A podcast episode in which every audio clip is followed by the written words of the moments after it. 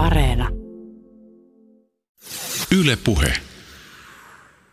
Jenni Lares, kuinka paljon ihmiset joi 1600-luvulla?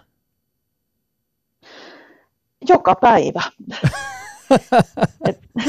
Voi ei. Tai Joo. tälleen niin kuin nykyihminen päivittelee.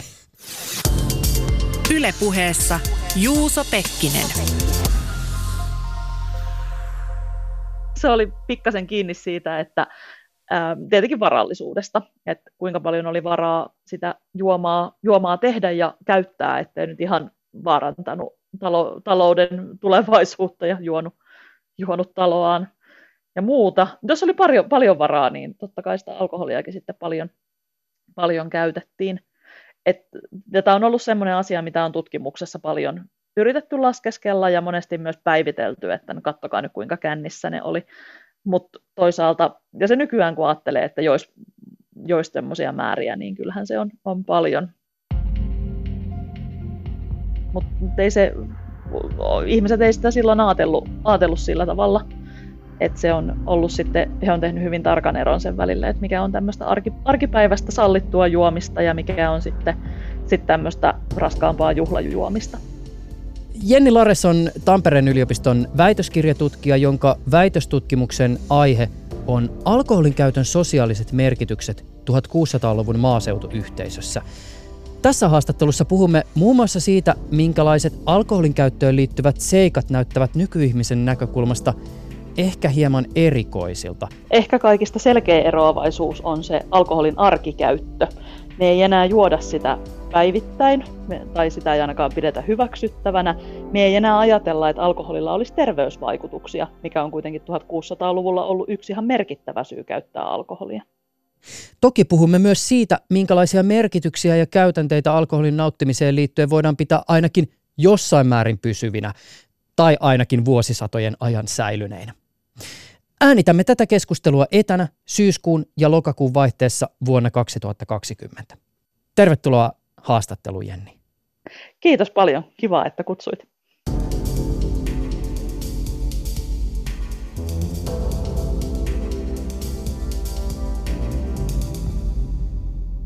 Esimerkiksi näistä 1500-luvun linnojen ja kartanoiden kirjanpidosta, joka oli pääosin samantyyppistä sitten 1600-luvunkin puolella, niin tiedetään, että esimerkiksi palkollisille varattiin muutamia litroja olutta päivittäin.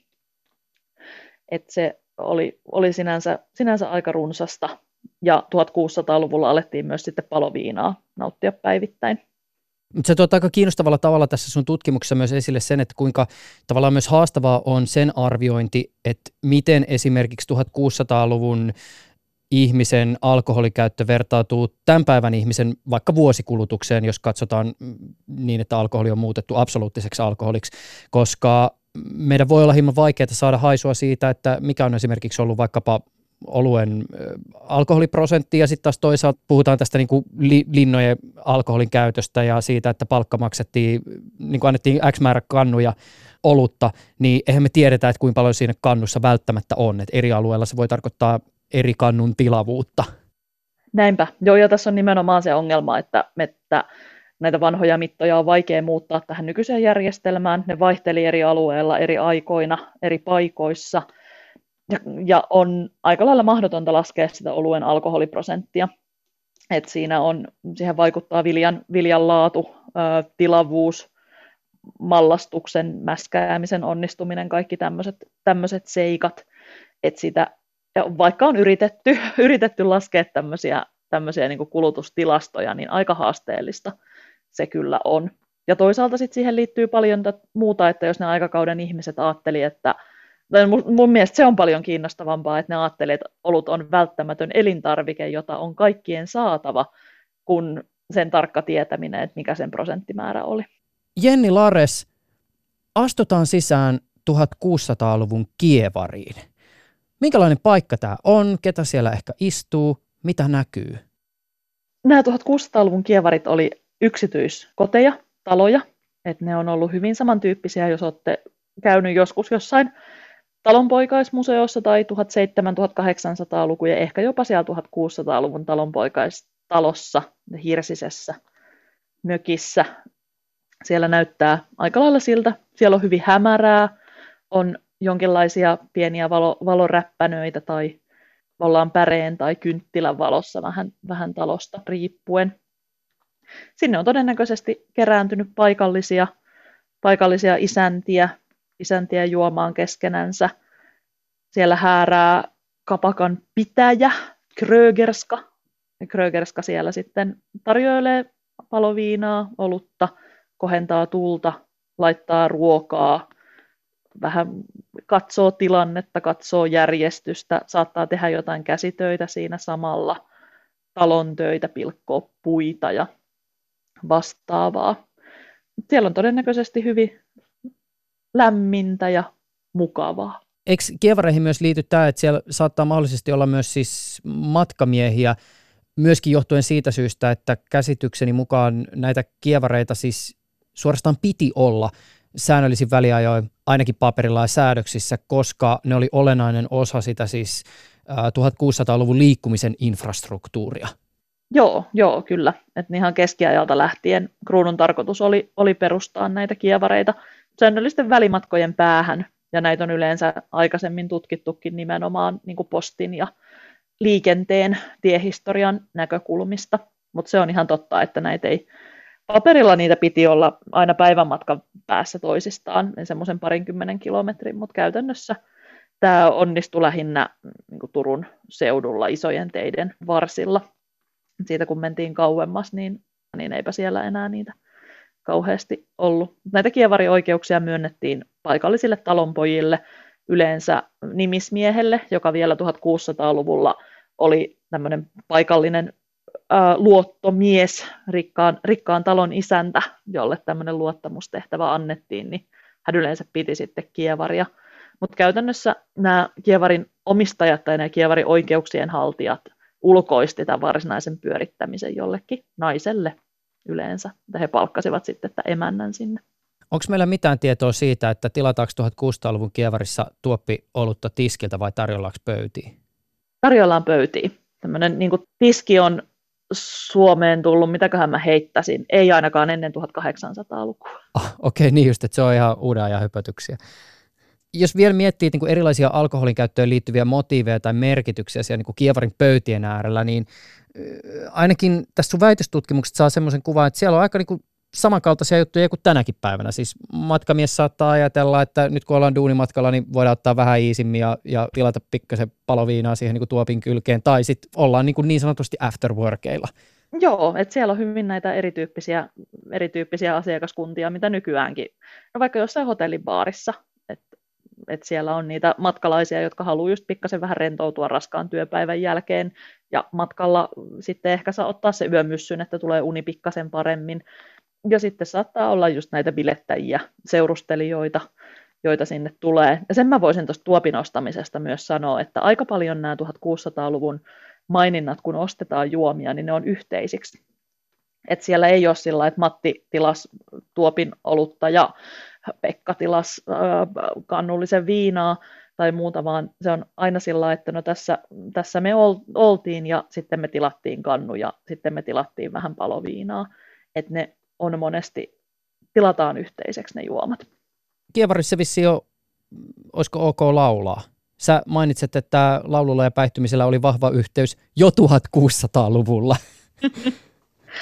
Kyllä se on varmasti ollut ihan ok ja varmasti just näihin etenkin iloisimpiin. En tiedä mitä mieltä ne kaikki matkamiehet on tämmöisestä. Osa on voinut nauttia siitä ja osa, no kyllähän se on, jos lähtee vieraaseen kaupunkihotelliin, niin kyllä sielläkin voi, voi sitten olla nimenomaan tämmöinen biletys mielessä myöskin. Että. Mutta se on ihan totta, että, että laulamisella ja alkoholin käytöllä on, on pitkä yhteinen historia. Vähän, vähän just semmoinen, kansanrunoissakin lauletaan siitä, että, että en, en laula, jos ei viedä viinan luokse tai ei, ei kumaja kuiva kurkku tyyppisiä juttuja, niin siellä on, on tullut myös, myös tämmöistä, ja se on toisaalta ollut myös sitä ajanvietettä, että kun ei ole, ei ole telkkaria eikä ole tätä radiotakaan vielä silloin ollut, niin sitten on laulettu erinäköisiä tarinoita, kerrottu vitsejä, kaskuja, hauskoja lauluja, härskejä lauluja ehkä myöskin, ja kaikenlaista vähän aina sen mukaan, mikä on sitten se kuulijakunta ja laulajan osaamisen taso ja henkilökohtaiset preferenssit. Tulkitsiko mä oikein, ainakin näiden sun dokumenttien perusteella ja tämän sun tutkimuksen perusteella, ainakin tälle lukijalle tuli semmoinen kuva, että, että kyllä siellä sitten kuitenkin varmaan niin kuin Kievarissakin enimmäkseen oli miehiä. Joo, se on ihan totta, että näissä, näissä tota, aika harvoin naisia esiintyy, että naiset on sitten niin kuin just tarjo- tarjoilijoina ja näinä kievarin, kievarin pitäjinä tai, tai just näinä grögerskoina ja tarjoilee juomia tai hoitaa näitä kievarin muita, muita asioita. Että aika lailla se, missä naistenkin juominen näkyy, on, on sitten nämä siveysrikosepäilyt tai seksuaalirikosepäilyt, missä sitten naiset on osallistunut juomiseen, mikä on sitten herättänyt epäilyksiä tämmöisestä eroottisesta toiminnasta ja seksuaalisesta kanssakäymisestä. Mutta muualla Euroopassa tuossa 1500-luvulla esimerkiksi Keski-Euroopan alueelta ja Englannista on tietoja siitä, että esimerkiksi vaimot on saattanut osallistua juomiseen ja kievareissa on saattanut kokoontua siis pariskuntia kavereina. Ja semmoistahan nykyäänkin tehdään kovasti. Ja Suomesta mä en ole löytänyt mainintoja siitä, että tällä tavalla pariskunnat jois keskenänsä – se voi olla sitten, johtuuko se siitä, että Suomessa tämä sukupuoliraja on ollut siinä mielessä tiukempi, että miehet on ollut enemmän keskenään ja naiset keskenään, vai onko se vaan, että semmoisia ei ole kirjautunut näihin, näihin tuomiokirjoihin ja niihin tapauksiin, mis, mitä, mitä, mitä mulla on ollut käytettävissä, vai mihin, että eihän sitä, ei sitä oikein, oikein pysty sanomaan, just tämmöinen, että lack of evidence is not evidence of lack, joka ei suomeksi, jos sen kääntää suomeksi, niin mielelläni otan siihen käännöksen vastaan, mutta, mutta just tämmöinen, että, että se ei niin kuin tavallaan, että kun naisten juomisesta ei oikein, oikein sillä tiedetä mitään, niin mä olisin myös hyvin niin varovainen vetämään siitä mitään sen suurempia johtopäätöksiä sen verran uskallan sanoa, että on todennäköistä, että naisetkin, jos, tai ainakin se tiedetään, että ne on juonut kauheasti keskenäänsä, eikä niiden miesten kanssa. Ja, ja sitten ehkä he on, kun he on nähnyt tätä miesten juomista, että ehkä he on ollut myös tällä tavalla keskenänsä ystävinä, juoneet yhteisestä maljasta, ostaneet yhteisiä juomia, tai, tai sitten jos jollakulla on ollut näitä juomia, niin niitä yhdessä, yhdessä juoneet että se jotenkin tuntuisi kamalan loogiselta, että naisten juominen olisi siinä mielessä samankaltaista kuin miesten. Ylepuheessa Juuso Pekkinen. Vuonna 1696 sotilas Siegfried Simonson ja korporaali Juhan Sorvari olivat olleet juomassa. Tyypit päätti piipahtaa erässä häissä – joissa kävi muitakin ei-kutsuttuja vieraita, eli kuokkavieraita, mutta sattuneesta syystä juuri nämä henkilöt, erityisesti Simonson, kirjattiin näihin päiviin asti säilyneisiin dokumentteihin. Mitä tapahtui? Siellä kävi sillä tavalla, että tämä Sigrid Simonson, tämä toinen näistä sotilaista, ajatteli, että vaikka hän on, ei ollut kutsuvieras, niin hän olisi kuitenkin ollut tervetullut näihin juhliin. Ja juhli siellä muun väestön kanssa. Lopulta talon isäntäväki, Käen perhe, totesi, että, että nyt on sotilaan aika poistua. Hän ei halunnut poistua paikalta, mikä sitten lopulta johti tappeluun, jossa tämä sotilas Siegfried Simonson löi talon vanhan isännän hengiltä. Tässä oli siis kyseessä tämmöinen häätappelu. Käen talossa juhlittiin häitä joulun aikaan 1696. Ja siellä sitten tämä tappelu sai alkunsa. Tapahtumaketju on ikävä ja oikeudenkäynnin keskiössä on henkirikos ja siihen johtaneet tapahtumat, mutta kun tutkija lukee tuomiokirjoja tarkoituksena on selvittää aivan jotain muuta kuin sitä itse rikosta, niin mitä kaikkea tällaisista dokumenteista löytyy? Siis millä tavoin tämäkin tapaus maalaa kuvaa jostain laajemmasta sosiaalisesta ja kulttuurisesta viitekehyksestä? No, tämä on siinä mielessä tosi mielenkiintoinen ja kertova tapaus, että tämä on tosi pitkä. Tämä on siis monia, monien sivujen pituinen tapahtuma. Tähän on kirjattu todistajien, paikalla olijoiden, läsnäolijoiden todistuksia siitä, mitä sinä iltana tapahtui. Sitten on kirjattu ylös tämän isänä ruumiissa, ruumiista löytyneet vammat. Siellä on luotetut miehet käynyt katsomassa, että millaiset, millainen tämä ruumis on ollut. pappi on antanut mainetodistuksen näistä kummastakin. Että tässä on hyvin paljon semmoista tietoa, mikä tavallaan liittyy sen rikoksen oikeuskäsittelyyn, siihen mitä on tapahtunut ja kuka on syyllinen ja millä tavalla, millä tavalla heitä rangaistaan. Mutta siihen sen kertomuksen yhteyteen on kirjattu paljon semmoisia aika arkisia asioita, semmoisia ihan tavall- tavallisia juttuja, mitkä, mitkä sitten valaisee laajemminkin sitä yhteiskuntaa, yhteiskuntaa ja näitä ihmisiä ja niiden välisiä suhteita. Mulla oli itselläni, itselläni, kun mä lähdin tutkimaan näitä alkoholin käytön sosiaalisia merkityksiä, niin tietysti tämä juominen oli tässä, tässä se oleellinen asia, asia, mitä mä lähdin katsomaan. Mä katsoin ihan sellaista, että keitä näihin juhliin oli kutsuttu, ketkä siellä joi keskenänsä, ja mikä tämä kuokkavieraiden rooli tässä, tässä toimii, että tämä ää, Siegfried Simonson ja Juhan Sorvari ei suinkaan ollut ainoat kuokkavieraat, jotka siellä kävi, vaan siellä kävi vielä, vielä yksi kolmas tyyppi, ja tämä kolmas ja sitten tämä Sorvari oli niin sanotusti hyviä kuokkavieraita, eli he käyttäytyivät asemansa mukaisesti, he maksoi oluestaan, joi sen hetken aikaa juhli, lähti pois, eivät jääneet sinne juhlimaan liian myöhään. Ja toisaalta siihen on kirjoitettu myös kaikkia tämmöisiä pikkujuttuja, esimerkiksi se, että nuorempi isäntä oli käynyt nukkumaan ja hän oli herännyt sitten tähän tämän Siegfriedin metelöintiin ja siinä kohtaa tämä tilanne alkoi eskaloitumaan, että on ollut jo aika myöhään yöstä kyse, että siellä on ollut osa porukkaa jo nukkumassa. Ja yksi semmoinen mielenkiintoinen anekdootti on nämä talon piiat, jotka oli, oli tota, mukana tässä juhlinnassa, oli tuvassa, kun häitä juhlittiin.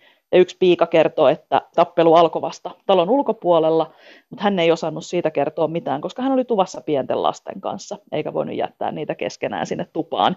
Että täällä on paljon tämmöisiä pieniä lausahduksia, anekdootteja, mistä sitten pystyy rakentamaan.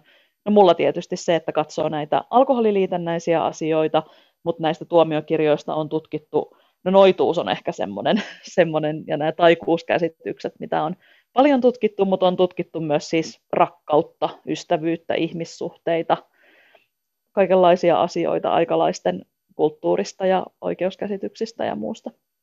Palataan vielä tähän näiden lähteiden käyttöön hetken kuluttua, mutta tässä vaiheessa täytyy kysyä se, että miten ihminen ylipäätänsä päätyy tutkimaan sitä, miksi alkoholia käytettiin ja mitä kaikkea siihen liittyy yli 400 vuotta sitten? Mulla se on ehkä, se yhdistää kaikki sellaiset asiat, mistä, mistä mä oon tavallaan aina ollut kiinnostunut. Että siinä tulee tätä arjen historiaa, ihan yksinkertaista tavallista elämää, miten ne ihmiset on, on elämänsä eläneet ja viettäneet, mitä he on syöneet, mitä he on juoneet. Ja sitä kautta pääsee siihen paikallisyhteisöön, keiden kanssa he on elänyt ja toiminut ja juonut ja syönyt ja seurustellut ja muuta. Et se on jotenkin, pääsee niin lähelle siihen aikalaisia, että siitä avautuu ihan, ihan erilainen maailma ja erilainen kulttuuri. Ja tietysti arjen lisäksi tämä juhla, juhliminen, sen, sen historia kiinnostaa, kiinnostaa myös, kun etenkin 1600-luku on monesti, no vaikka nämä viimeisimmät noita tutkimukset, mitä siitä on tullut, ja siitä puhutaan yleensä nimenomaan tämän noituuden ja ähm, uskonnollisen valtion puhdasoppisuuden kautta, ja aikakauden kuvatkin, silloin oli vallalla tämä hollantilainen, hollantilainen muoti, että, että kaikki oli mustaa ja kuvat oli tosi mustia ja aikakauden kuva on kovin synkkä, niin tästä ehkä pystyy vähän monipuolistamaan sitä, mitä kaikkea siellä sitten tapahtui.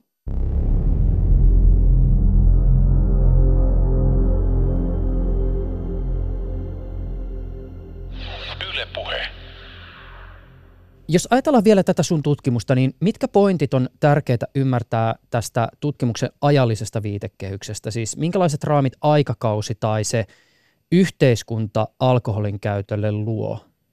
1600-luku on semmoinen aika, jolloin Ruotsin kruunulla, kun Suomi oli, oli osa Ruotsia tuohon aikaan, niin siellä alkoi olla mahdollisuus ruveta kontrolloimaan ihmisten käyttäytymistä, ruveta istumaan oikeutta joka, joka pitäjässä, että oikeusjärjestelmä tiivistyi, kirkon järjestelmä tiivistyi, kirkon puhdas oppisuus otti ihan uusia, uusia askeleita. Et monet sellaiset asiat, mitä sata vuotta aikaisemmin reformaatiossa 1500-luvun alussa oli pantu alulle, niin ne tavallaan puhkes kukkaan tai pystyttiin ottaa vahvemmin käyttöön vasta 1600-luvun puolella. Et siinä on toisaalta tämmöinen kiristyvä kontrolli, muuttuva maailma, Ja tavallaan tämä oikeudenkäytön tiivistyminen on syy siihen myös, minkä takia mulla on tämä lähdeaineisto tai tutkijoilla on, on lähdeaineisto. Et 1600-luvun alussa haluttiin tarkemmin vahtia näitä alioikeuksia, että mitä siellä tapahtuu ja että oikeudenkäyttö on samanlaista koko maassa, niin sen takia otettiin, otettiin käyttöön se, että kirjattiin tämä tarkka pöytäkirja, joka lähetettiin hovioikeuteen tarkistettavaksi ja näin sitten säilyi tämä tuomiokirja, tuomiokirja-aineisto. Mutta toisaalta tämä on vain se yksi, yksi kuva, juurikin tämä niin kuin kontrollin lisääntyminen ja muuta.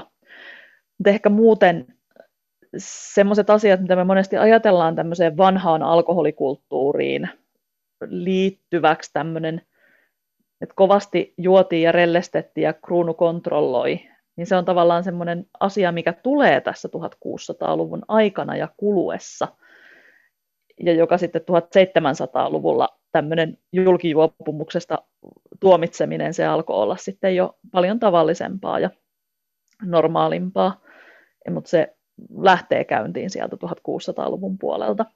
Ja se on myös sinänsä jännä, jännä leikkauspiste siinä, että siinä on paljon tämmöistä keskiaikaista ja 1500-luvun asioita, tämmöistä vanhan maailman juttuja, ja toisaalta sitten samaan aikaan uusi maailma alkaa tulla.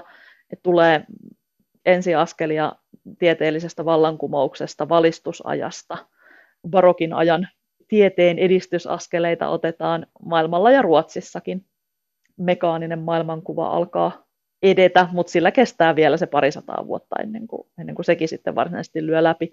Että tässä on kyse aika pitkistä prosesseista ja hitaista muutoksista myöskin, ja alkoholikulttuuri osalta vielä erityisen hitaista.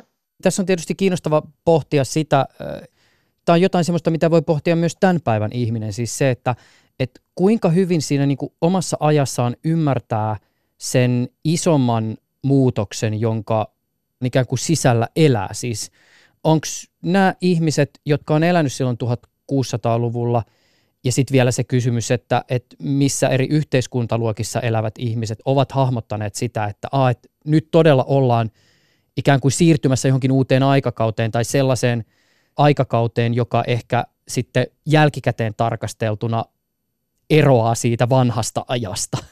Vai onko ihmisellä aina semmoinen olo, että, että, tota, ennen oli aina paremmin ja jotain uutta kohti ollaan menossa. Mä, mä luulen, että se on aika, aika universaalia tavallaan pitää omaa aikaansa erityisenä.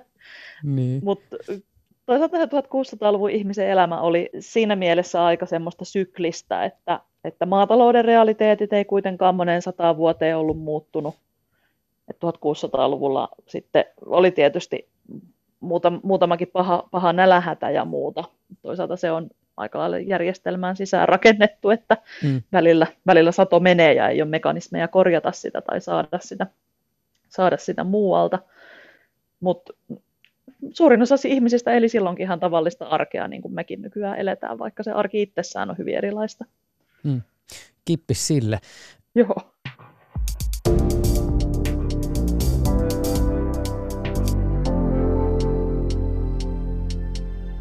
Jenni Lares, sun väitöskirjasi ytimessä on siis kaksi kysymystä, eli miksi alkoholia käytettiin ja mitä alkoholin käyttö tarkoitti. Ja tämän tutkimuksen päälähteenä sä käytät siis käräjäoikeuksien pöytäkirjoja eli tuomiokirjoja.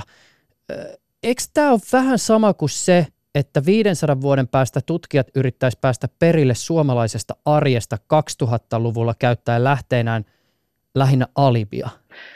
Aika lailla joo tai kyllä, tai, tai, niin, niin tai poliisin arkistoja. Mä en itse niitä niin hyvin tunne, että mitä kaikkea sieltä löytyisi, mutta tämmöisiä, mä oon itse käyttänyt semmoista vertausta, että tämä on vähän samantyyppistä kuin jos mä yrittäisin päätellä vaikka Iltalehden lööpeistä.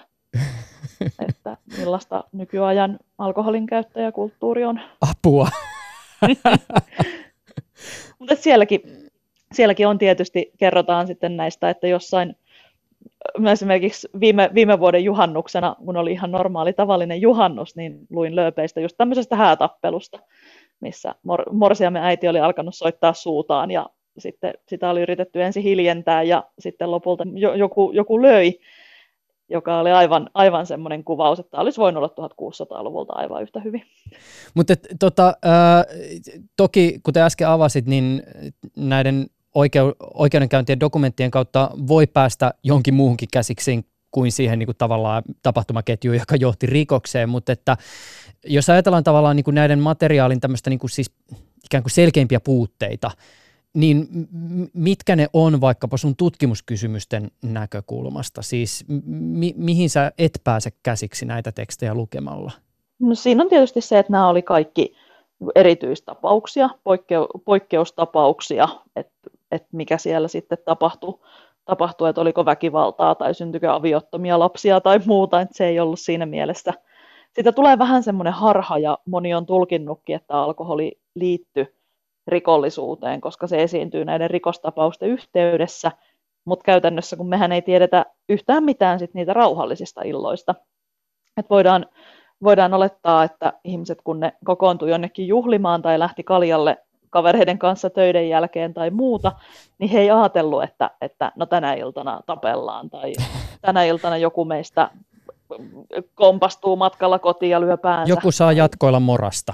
Niin, että ei sitä, ei semmoista yleensä ainakaan osattu, osattu tämmöistä ajatella tai, ajatella tai hakea. Et sitä kautta pääsee tietysti kiinni myös sit näihin tapauksiin, jossa ei tapahtunut mitään tai jossa nämä konfliktit saatiin soviteltua tai joiden tuomiokirja on sitten hävinnyt.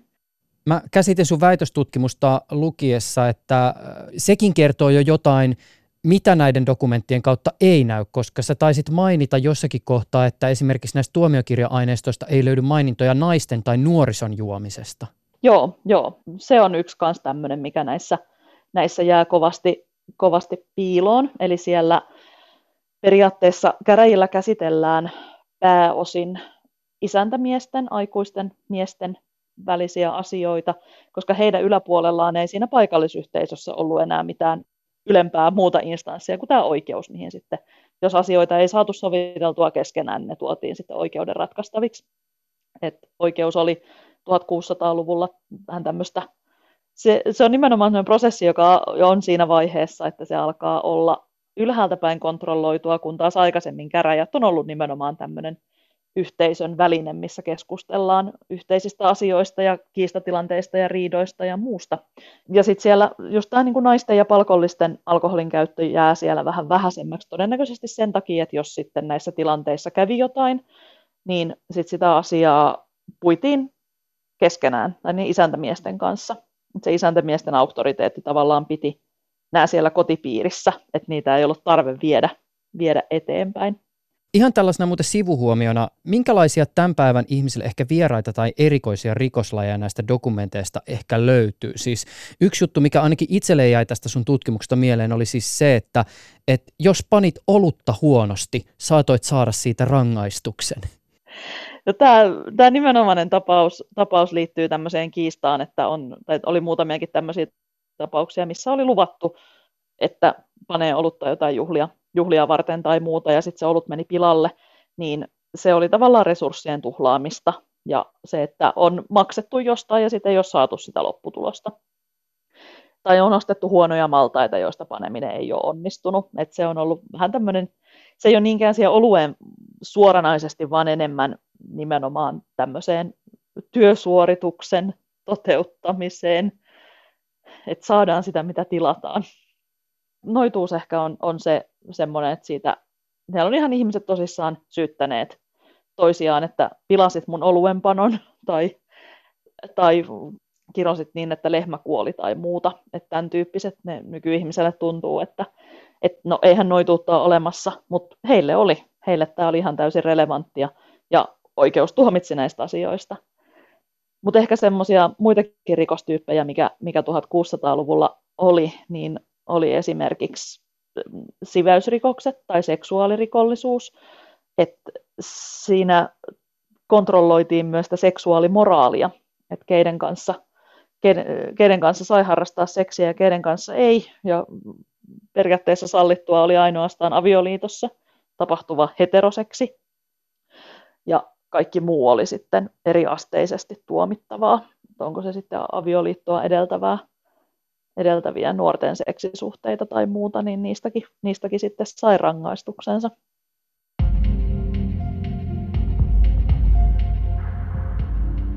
olut on määritelty esimerkiksi jo Ruotsin keskiaikaisessa maalaissa ja kestikievariasetuksissa välttämättömäksi elintarvikkeeksi. Tämä tarkoitti siis käytännössä sitä, että oluen hinnan piti olla kohtuullista ja liian kallista oluesta saattoi joutua jopa oikeuteen. Kyllä, joo, se on aika lailla päinvastainen, mitä nykyisessä alkoholipolitiikassa on tavoitellaan. Et, et siellä on oikeasti käräjillä, käräjillä niitä, jotka on myynyt olutta liian kalliilla, niin ne saa siitä sakkoja. Et ei saa myydä liian kalliilla, koska sitä on oltava varaa ostaa. Eikä sillä saa tavoitella henkilökohtaista voittoa. Että kapitalistinen voiton tavoittelu tulee vasta myöhemmillä vuosisadoilla. Mutta mistä se niinku rakentuu se ajatus tavallaan niinku oluesta ihan päivittäisenä elintarvikkeena? Siis onko se vaan se, että no siellä on kaloreita samalla tavalla kuin leivässäkin ja sitten taas toisaalta, jos ollaan kaupungissa tai linnassa, niin oluen valmistamisen yhteydessä vesi keitetään ja taudin aiheuttajat kuolee. Eli siis olut saattaa olla turvallisempaa juoda kuin vesi. Joo, se saattoi ihan näin niin kuin nyky, nykyajan tämmöisestä kemiallisesta näkökulmasta lähtien just sitä, että siinä, siinä on tuhoutunut nämä veden, veden taudin aiheuttajat. Ja toisaalta sitten myöhemminkin ää, esimerkiksi 1700-1800-luvulla annettiin ohjeita, että, että vesitynnyreihin lisättäisiin vähän viinaa, että se alkoholipitoisuus tuhoaa sieltä niitä bakteereja ja tekee siitä turvalli, turvallisemman, turvallisemman juoda. Mutta aikalaiset on nähnyt sille paljon muitakin kuin tosiaan näitä terveys, terveyssyitä, että on ajateltu, että siitä, siitä tosiaan saa energiaa, tulee, tulee vahvemmaksi ja se on virkistää ihmisen mielen ja saa tosiaan, tosiaan voimaa, voimaa näihin päivittäisiin askareisiin ja monenlaisia muitakin, muitakin syitä. Sitä en ihan osaa sanoa, mistä se on alun perin tullut, mutta se on ainakin ollut, ollut muina, jo muinaiset egyptiläiset on juoneet juoneet olutta. Että. Niin, niin tässä on tietysti sekin kiinnostavaa, että onko tämä, kun aina välillä kuulee tämän väsyneen läpän siitä, että he, he nautin tässä tätä niin kuin nestemäistä leipää, niin onko sekin sieltä niin kuin muinaisesta Egyptistä tai ainakin 1600-luvulta? Joo, kyllä. Se on ihan, ihan niin kuin olutta ja leipää on se perusta. Linnatalouksista tiedetään, että tämä työtä tekevä väestö, piiat ja rengit, niin he sai yli 90 prosenttia energiastaan viljasta leivästä ja puurosta ja oluesta. Niin ja kuka sitä jaksaa puuroa pelkästään vetää? Näinpä, että siihen saa vähän, vähän sitten lisää makua. Oliko se niin, että siinä viimeistään 1500-luvulla Suomessakin tuli tunnetuksi tämä niin sanottu paloviina, eli siis tislattu alkoholi? Joo, joo siitä on, on ensimmäisiä mainintoja Tukholmasta jo 1400-luvun puolelta ja Suomesta sitten linnoista 1500-luvun puolelta, mutta näissä vanhemmissa on, on vähän semmoinen, semmoinen varo, varoituksen sana myöskin, että paloviinaa käytettiin myös ruudinvalmistuksessa. Ja näissä linnojen tileissä se on yleensä mainittu ampuma-aseiden ja muiden sellaisten tarvikkeiden kanssa, että se ei ole elintarvikkeiden kanssa, niin kuin nämä leivät ja oluet ja lihat ja kalat ja muut. Et vaikka me tiedetään, että paloviinaa ja viinanpolttajia ja polttovälineistö on ollut, niin se ei suoraan vielä kerro siitä, että onko sitä juotu ja kuinka paljon ja missä tarkoituksessa.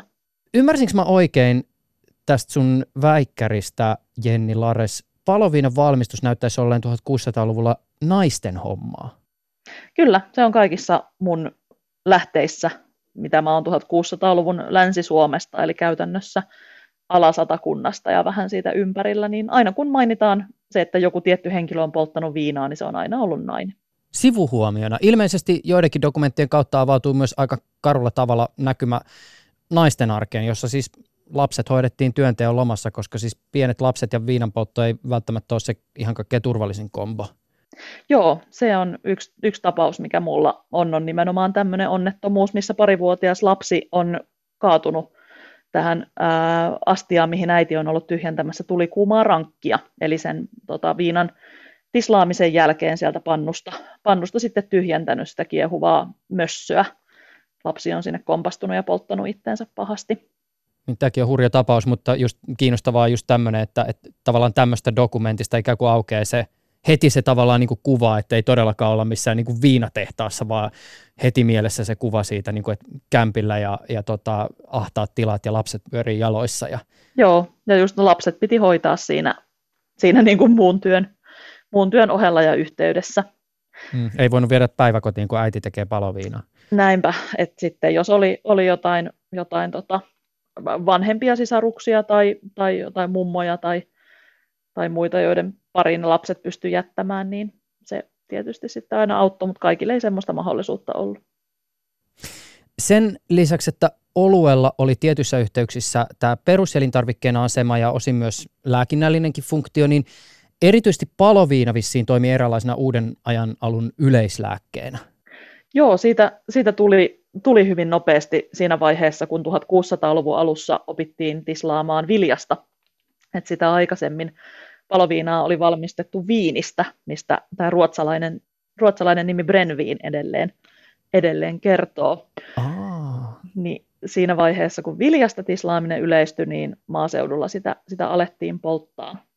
Ja tällä paloviinan lääkekäytöllä oli kuitenkin jo kes, keskiaikaiset juuret, että et vaikka tätä paloviinaa oli ruudinvalmistukseen käytetty, niin myös sitten lääkkeenä oli jo ihan keskiaikaisissa opuksissa kerrotaan, että se toimii aika lailla kaikkeen. Et siihen voi lisätä kaikenlaisia yrttejä tai lääkeaineita tai muuta, mutta paloviinalla itselläänkin pystyy aika hyvin jo parantamaan. Ja tämä sitten, kun se paloviinan käyttö levisi tavallisen kansan keskuuteen, niin omaksuttiin myös tämä lääkekäyttö hyvin vahvasti. Mä haluaisin tässä vielä ehkä muistuttaa just niin kuin alkoholiin liittyen tämmöistä niin kuin just näiden merkitysten sosiaalisesta luonteesta ja siitä, että alkoholilla voi käytettäessä olla monia päällekkäisiä funktioita. Tämä on sun väitöstutkimuksessa aika tällainen niin kuin nopea maininta, mutta tässä mun mielestä aika kiinnostavalla tavalla nämä ikään kuin erilaiset funktiot limittyy toisiinsa. Siis sä mainitset ö, tämmöisen synnytystilanteen, joka siis saattaa olla ensinnäkin yhteisöllinen tapahtuma, johon siis kuuluu ruoka ja juoma – ja sitten taas toisaalta synnyttäjälle saatetaan antaa alkoholia siihen kivun lievitykseen ja sitten kaikkeen tähän kietoutuu vielä niin kuin synnytys tämmöisenä maagisena rajatilana, eh, johon myös alkoholi luonteensa johdosta sopii hyvin. Joo, alkoholi, alkoholi oli synnytyksessä tosiaan, sitä käytettiin ihan kivun lievitykseen synnyttävälle äidille. Ää, on voinut käyttää myös ulkoisesti nykyään me puhuttaisiin desinfioinnista, mutta aikalaiset ei ole sitä ihan sillä tavalla käsittänyt, ajatellut, että siitä, siitä saa kuitenkin vähän, vähän apua sitten tulehduksiin ja muuta. Ja sitten kun, kun oli tota, onnellisesti saatu, saatu äiti ja, ja lapsi, lapsi siitä tilanteesta, tilanteesta läpi, niin sitten juhlittiin tätä uuden lapsen syntymää ihan siinä välittömästi myöskin, ja sitten järjestettiin tämmöiset lapsen oluet, oluet sitten myöhemmin, missä, missä juhlistettiin tätä lapsen syntymää. Tämä lapsen olut on kyllä ruotsiksi barnsöl, on mielenkiintoinen termi. Mä törmäsin siihen ekaa kertaa joskus opintojen alkuvaiheessa. Ihmettelin, että mikä ihme tämä lapsille täällä juotetaan olutta. Niin ne kyllä teki, että lapsetkin sai juoda. Mutta se, se tarkoittaa nimenomaan vähän niin kuin ristiäisiä, missä sitten juhlistetaan mä palaan vielä tähän kysymykseen ikään kuin tämmöistä niin kuin alkoholin monenlaisista rooleista. Ö, miten 1600-luvulla saatettiin tehdä rajavetoa alkoholin lääkekäytön ja viihdekäytön välillä? Miten tässä maastossa ehkä luovittiin? Se on aika vaikea välillä ollut näissä rajatiloissa olla, olla että milloin se on ok ja milloin ei ja kenelle se on ok ja muita, muita tämmöisiä. Et esimerkiksi paloviinakin oli sillä että että olutta pystyy tekemään vähän eri vahvuisena, vähän eri laatuisena eri tilaisuuksia varten, mutta paloviina on paloviinaa. Ja se, että sitä käytetään sitten arkena vähän vähemmän ja tietyissä tarkoituksissa, että nimenomaan ennen ruokaa tai tämmöisenä ruokaryyppynä tai väliryyppynä, niin se on ollut vielä tätä normaalia arkikäyttöä. Ja juhlassa sitten kun juodaan, niin sitten voi juoda paljon enemmän. Et se, on, se on sitten vähän erityyppistä rituaalisoitua juomista, mikä siellä juhlissa on. Mutta aika lailla 1600-luvun kuluessa nämä eri näkemykset alkaa törmätä, just kun tuossa aikaisemmin mainitsin tästä äh, kruunun kiristyvästä kontrollista ja muusta, ja myös näistä rikoksista, mitä, rikostyypeistä, mistä aikaisemmin kysyit, niin 1600-luvullahan tulee myös siis kirkkopäihtymys laittomaksi. Kirkkoon ei saa tulla kännissä 1686 kirkkolain myötä. Ja tähän liittyy semmoinen, semmoinen sitten, että oikeudessa keskusteltiin sitten, että onko tämä henkilö ollut kännissä kirkossa vai ei. Ja aika moni vetoaa siihen, että on nauttinut paloviinaa lääkkeeksi silloin aamulla, ennen kuin on tullut, tullut kirkkoon, että on ollut vähän huonovointinen tai, tai on ollut maha sekaisin tai muuta tämmöistä ja on ajatellut, että se viina, viinaryyppy siihen sitten auttaa. Mutta oikeus onkin katsonut, että jahas, se tunnusti nauttineensa viinaa, se on ollut humalassa kirkossa, tämähän on selvä ja sakko, sakkoa langetetaan sitten tälle henkilölle. Tässä yhteydessä sä mainitsit sen, että, että kun puitiin sitä, että oltiinko käynnissä vai ei oltu käynnissä ja oliko se viihdekäyttöä vai lääkekäyttöä, niin aika usein nämä syytetyt heittää ilmoille tämmöisen, ainakin niissä dokumenteissa, joita sä oot tutkinut, että mä otin vain kolme ryyppyä maksimissaan. Ja äh, ilmeisesti tällä niin kuin kolmen ryypyn säännöllä on myös jonkinlainen ikään kuin historiallinen tausta. Joo, se on, se on aika mielenkiintoista, että tietysti tämä määrä, määrä oli hyvin, hyvin tarkka siinä, että onko, onko se viihde, viihdekäyttöä vai lääkekäyttöä vai, vai kohtuullista vai kohtuutonta käyttöä. Ja tämä on Kustaa H.J. Vilkuna on tätä tarkemmin, kun hän on katsonut vähän laajempaa, laajempaa aikaa ja laajempaa aluetta, niin nimenomaan kiinnittänyt huomiota tähän, että siellä mainitaan, että joi vaan kolme ryyppyä tai vastaavan määrän. Tämä on mielenkiintoinen kansanomainen tulkinta tämmöisestä jo antiikin ajalta periytyvästä ajatuksesta siitä, että kolme ryyppyä tai kolme, kolme siemausta tai kolme pikaria on, on tämmöinen niin kohtuukäytön raja mutta tämä sitten aiheutti vähän ongelmia, että mikä on, on sitten, no minkä kokoisia astioita ja millaista juomaa ja muuta. Äh, tämä kuulostaa ihan tämän päivän väännöltä. Siis kyllähän sitten vaan yhden ryypyn voi ottaa, se on tuopin kokoinen se Niin tämä on just se, että jos, jos ottaa sen lasillisen viiniä illalla, niin onko se nyt hyvä vai ei. Antiikin aikana siinä oli ensimmäinen tarpeeseen, toinen rakkaudelle ja kolmas unelle. Että se oli tämmöinen niin kuin looginen jatkumo, että kolmannen jälkeen piti mennä nukkumaan, koska sitten tapahtui, tapahtui pahoja asioita. Mutta sitten tässä Suomen, suoma, suomalaisessa versiossa, mikä on yhdessä 1600-luvun alun tämmöisessä ää, rukousten ja saarnojen selitysteoksessa, niin tämä kolmen maljan oppi menee sillä tavalla, että ensimmäinen pikari menee tarpeeseen, toinen menee terveydelle ja kolmas sitten iloon. Ja tämä oli ihan, ihan koko Euroopan, Euroopan laajuinen, laajuinen tämmöinen oppi tai tavallaan ajatus kolmesta maljasta. Esimerkiksi Englannissa samoihin aikoihin on tallentunut tämmöinen sivistynyt pöytäkeskustelu, missä nimenomaan keskustellaan näistä maljoista ja niiden merkityksistä, ja tämä seurue päätyy lopulta sitten toteamaan, että tämä on tämmöinen symbolinen, niin kauan kuin juo äh, tarpeeseen ja terveyteen ja iloon, niin silloin se on vielä kohtuullista, sallittua ja hyvää. Se on sitten jo vähän vaikeampi omassa juomisessaan tulkita, että missä kohtaa pysytään siellä ilon puolella ja kenen ilon, että onko se oma ilo vai muiden ilo.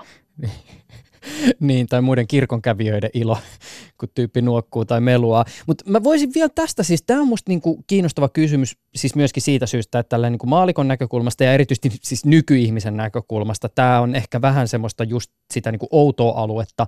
Tämä, että miten siis kirkonmenot ja alkoholin käyttö kietoutu toisiinsa siinä niinku 1600-luvun alkupuolella ja sinne niinku tavallaan loppuun asti. Joo, se on tavallaan tätä vanhaa vanhaa perinnettä, että et jos on, on semmoinen niin kuin keskiaikainen tai jo niin kuin keskia, keskiaikaa edel, edeltävä esikristillinen traditio siitä, että silloin kun yhteisö kokoontuu yhteen ja on tämmöisiä yhteisiä uskonnollisia rituaaleja tai miskä niitä haluaa nimittää, niin se on myös yhteisöllinen tilanne. Ja kun alkoholi kuuluu yhteisöllisyyteen ja yhdessä, elo, yhdessä eloon ja oloon, niin sitten siellä pyhien toimitusten yhteydessä on myös nautittu alkoholia. Ja 1600-luvulla tämä sitten alkoi alko vähän herättää vastustusta ja, ja ajateltiin, että, että tämä ei enää olekaan sopivaa, että kirkon menoihin sisältyy tämmöinen yhdessä juomisen perinne. Sitä ruvettiin suitsimaan, että yksi on, on tämä niin päihtymiskielto, että ei saa tulla kirkkoon kännissä. Puututtiin alkoholin myyntiin kirkolla. Tosin osa siitä liittyi siihen, että kirkolla oli myös myyntimonopoli alueella, että yleensä kirkkojen yhteydessä oli vanhasta perinteestä tämmöinen kievari, missä näitä juomia sitten myytiin. Just näin, pappi tarjoili. Joo, tai lukkari oli yleensä se, joka. Ah, okei. Okay. Mutta papin omistamassa kievarissa. niin just. Et sekin, tai, tai se on vähän, vähän tota, semmoinen samantyyppinen perinne, mitä nykyään mennään siis kirkkokahveille. Niin, Et niin aivan. 1600-luvulla oli sitten kirkkokaljat. Ylepuheessa Juuso Pekkinen. Sun väitöskirjan yksi väitteestä on siis se, että vuoden 1686 kirkkolain soveltaminen käräjillä johtui siis muuttuneesta päihtymiskäsityksestä ja kehonkuvasta. Ja siis tämä soveltaminen, eikö tämä käytännössä tarkoittanut siis sitä, että esimerkiksi nämä kolmen ryypyn selitykset ei menneet läpi, vaan että siis alkoholin nauttiminen, jos, jos se pystyttiin jollakin tavalla todistaa tai todentaa, niin se oli automaattisesti väärin. Joo, kyllä se tulee aika selkeästi heti, heti kun se laki, laki annetaan 1686, niin se näkyy ihan välittömästi näissä, näissä ali, alioikeuksien, eli näin käräjien, käräjien oikeudenkäytössä, että jos syytetty tunnusti nauttineensa viinaa, niin sitten se oli selkeä tapaus. Jos se kielsi, että jos tästä ei ollut todisteita, niin sitten ei ollut mahdollisuutta siitä sitten lopulta tuomita. Se on kuitenkin sanottavaa, että jo aikaisemmin ja myös sit näissä tapauksissa, missä tätä viinan nauttimista ei pystytty näyttämään toteen, niin kirkossa metelöinti ja nukkuminen ja kuorsaaminen ja Jumalan palveluksen häiriköinti tai Jumalan palveluksesta poistuminen, ne on ollut kriminalisoituja jo aikaisemmin, jo, ihan jo 1500-luvulta lähtien. Et siellä on ollut sitten tietysti myös niitä, niitä, jotka on metelöineet kirkossa jo aikaisemmin, mutta se on ajateltu, että se on enemmän tämä metelöinti tai häiritseminen, mikä siinä on ollut, ollut sitten tuomittavaa tai rangaistavaa, eikä se itse päihtymys. Suurin osa näistä 1686 jälkeisistä tapauksista on sellaisia, että niihin liittyy myös jonkinlaista meluamista tai nukahtamista tai kuorsaamista tai, tai muuta, mutta siellä on muutama semmoinen tapaus, missä ei ole tämmöistä pystytty näyttämään toteen. Että ainoastaan se päihtymys on ollut se, se mikä on sitten ollut tuomittava. Kun tultiin yhteen, niin se alkoholi oli osa sitä yhdessäoloa, mutta että kyllä sitten taas niin kuin nykyihmisen silmiin pistää kyllä se, että, että esimerkiksi tämä niin alkoholi ja käräjöinti kytkeytyy vahvasti toisiinsa. Et sä esimerkiksi toteat, Jenni Lares, tässä sun tutkimuksessa, että siis nykymittapulla raittiita, eli täysin alkoholia käyttämättömiä miehiä käräjäpaikalla tuskin oli.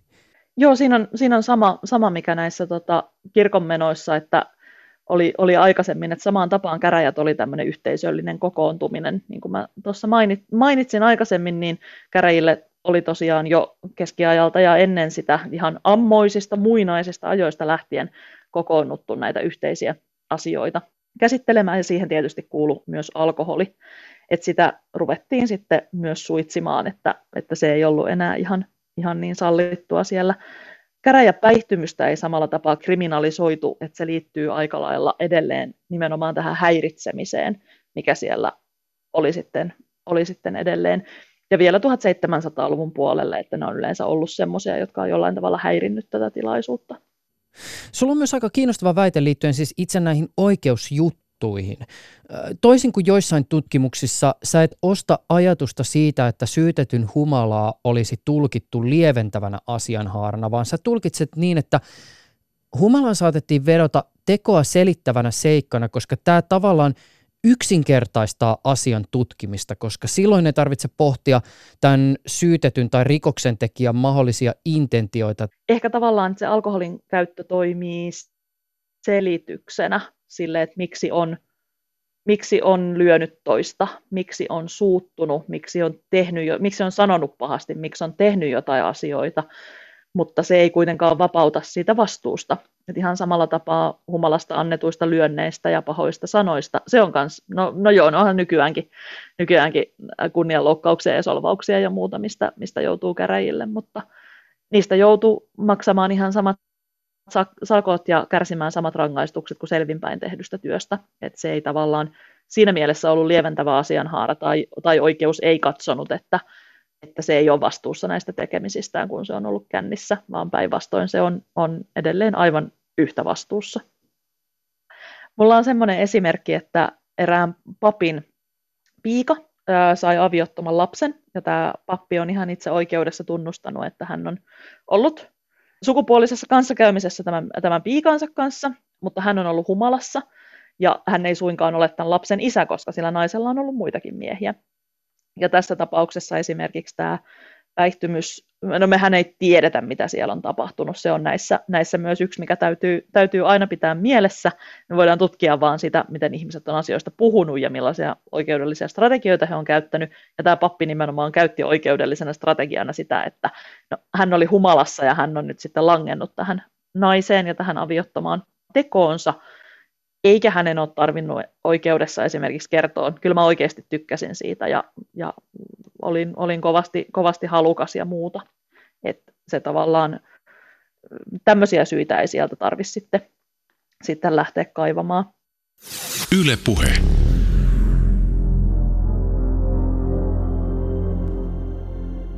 Jenni Lares, alkoholin käyttö on toki ennen tätä sunkin väitöstutkimusta tutkittu historiallisesta vinkkelistä siis.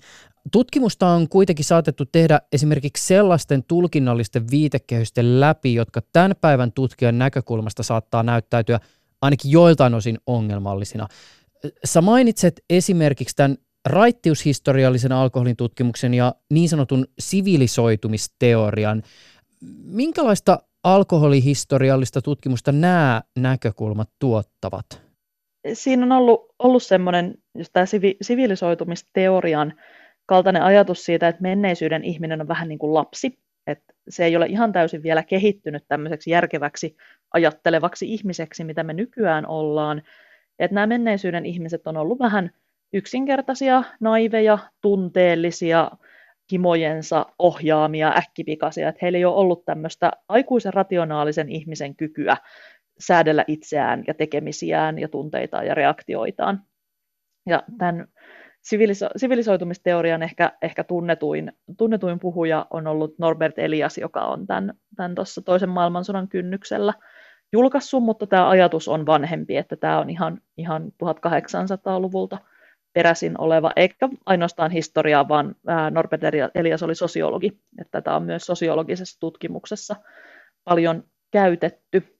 Mutta on, tätä on sitten lähetty murtamaan tuossa sanotaanko 1960-luvulta eteenpäin. Ää, mutta aika paljon alkoholihistoriassa vielä näkyy, että nimenomaan näitä asioita, mitä me ollaan tässä puhuttu, niin se, että tätä ihmisten runsasta alkoholin käyttöä on selitetty nimenomaan sillä, että ne on ollut tämmöisiä sivistymättömiä, kehittymättömiä, itse hillintään kykenemättömiä ihmisiä. Et kun heidän on tehnyt mieli viinaa, niin sitten on juonut sitä, ja sitten kun on tehnyt vähän mieli tapella, niin sitten on lyöty. Tämmöinen on ajateltu, että he on ollut impulsiivisia ja muuta. Niin tätä käsitystä on lähetty 60-luvulta lähtien sitten vähän purkamaan ja osoittamaan, että, että ehkä tämmöinen vastakkainasettelu ei ole se hedelmällisin näkökulma tutkia menneisyyden ihmistä, vaan ehkä enemmänkin lähteä siitä niin kuin heidän oman aikansa näkemyksistä siitä, mitä he on ajatellut, että he tekevät ja millä he on perustellut tämmöistä toimintaa, mikä meille näyttää järjettömältä, irrationaaliselta ja tämmöiseltä käsittämättömältä, että he on kuitenkin kuvitellut tehneensä niin kuin oikein ja niin kuin on oikein ja kunnollista.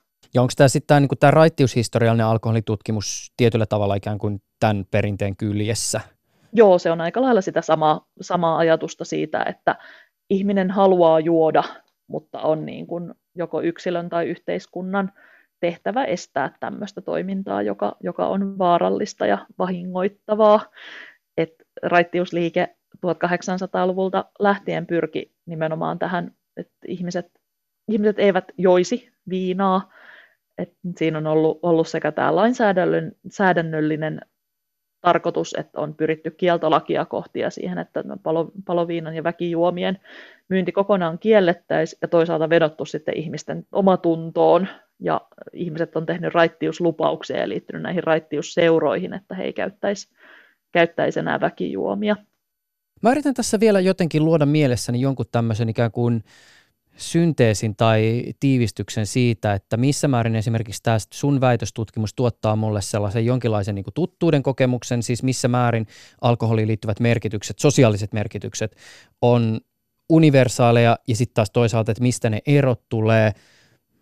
Ehkä just tämä, että, että se, erityisesti se arkijuomisen maailma on ehkä nykyihmiselle jollakin tavalla vieras, mutta sitten tavallaan jos mä menisin niin kuin – bailaamaan 1600-luvulle ja, ja olisin siellä mukana se, sellaisissa bileissä, missä siis todella niin kuin juhla juodaan ja halutaan humaltua, niin se on ehkä aika samankaltaista kuin sitten taas tänä päivänä. Okei, bileet voi olla vähän erikoisia tai se syyjuhlia, mutta, tota, mutta muuten se itse meininki, niin si, si, siinä on tavallaan jotain sellaista samaa kuin vaikka niin kuin tämän päivän päihtyvässä juomisessa. Joo, kyllä siinä on paljon, paljon samaa ja just näissä kuvauksissa siitä, että istutaan jossain kavereiden kanssa ja, kanssa ja juodaan. Yksi semmoinen tota, tapaus, mikä mulla oli, oli semmoinen, että oli piika ja renki käpälöimässä jossain eteisessä. Ja muita tämmöistä, jota olen ehkä, ehkä jos, jossain nykyajan kaltaisessa kontekstissa myös juomisen yhteydessä nähnyt. Et, Tämä on niin kuin kotibiletilanne. Joo, joo. Nyt, et, ei, kun et mennään muut, nyt muut tonne lähtee, käymään. Muut lähtee katsoa, että missä se yksi on, ja oh, se on täällä jonkun tytsyn kanssa. Et, siellä on, on monella, monenlaista semmoista tuttua. Tuttua. Mutta toisaalta sitten tämä arki, arkijuominenkin on sillä että se on korvautunut muilla, muilla juomilla – että uuden ajan alussa silloin 1600-800-luvullakin alkoi yleistyä kahvi, tee, sokerijuomat, tosin yleensä kahvia teen mausteena, mutta kuitenkin. ja ne on ottanut sit paljon tämmöisiä arkijuomisen merkityksiä. Et just näitä, että jos ihmiset on 1600-luvulla ottanut se aamukaljan tai aamuryypyn, niin moni ei nykyään pääse käyntiin ilman kahvikupillista. Tai sitten pidetään kahvitauko, kun 1600-luvulla olisi pidetty juomatauko tai muita tämmöisiä. Tämä on kiinnostava tämä kahvivertaus. Mä oon nimittäin joskus leikitellyt sellaisella ajatuksella. Tämä ei siis perustu mihinkään niin kuin valistuneeseen odotukseen historian kulusta, mutta tota, mä oon miettinyt sitä, että mitä jos niin kuin kaikkea stimulanttien käyttöä, siis mukaan lukien kofeiini, pidetään vaikka 500 tai 200 vuoden päästä niin kuin aivan siis niin kuin barbaarisena touhuna just, että miltä tämä meidän aika näyttää. Et siis noihän on ollut niinku aivan kofeiinipäissään ja pärinöissään koko ajan. Mm, joo, tai tämä niinku nuorten energiajuomakeskustelu. Et siinä on hirveän samoja piirteitä kuin viinakeskustelussa, että no se on epäterveellistä ja vaarallista ja sydän tykyttää liikaa ja ei sovi noin nuorille, että ei kyllä nyt pitäisi. Ja on portti kovempiin aineisiin, jos tottuu juomaan, juomaan energiajuomaan, niin sitten on helpompi juoda kaljaa tai jotain. Et se on niin kuin mielenkiintoinen keskustelu sinänsä semmoisestakin päihteestä.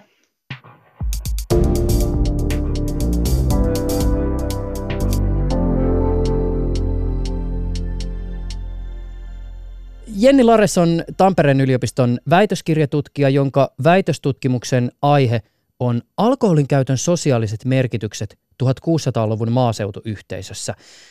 Jenni Lares, kiitos sulle tästä haastattelusta. Kiitos paljon. Tämä oli oikein miellyttävä. Ylepuheessa Juuso Pekkinen.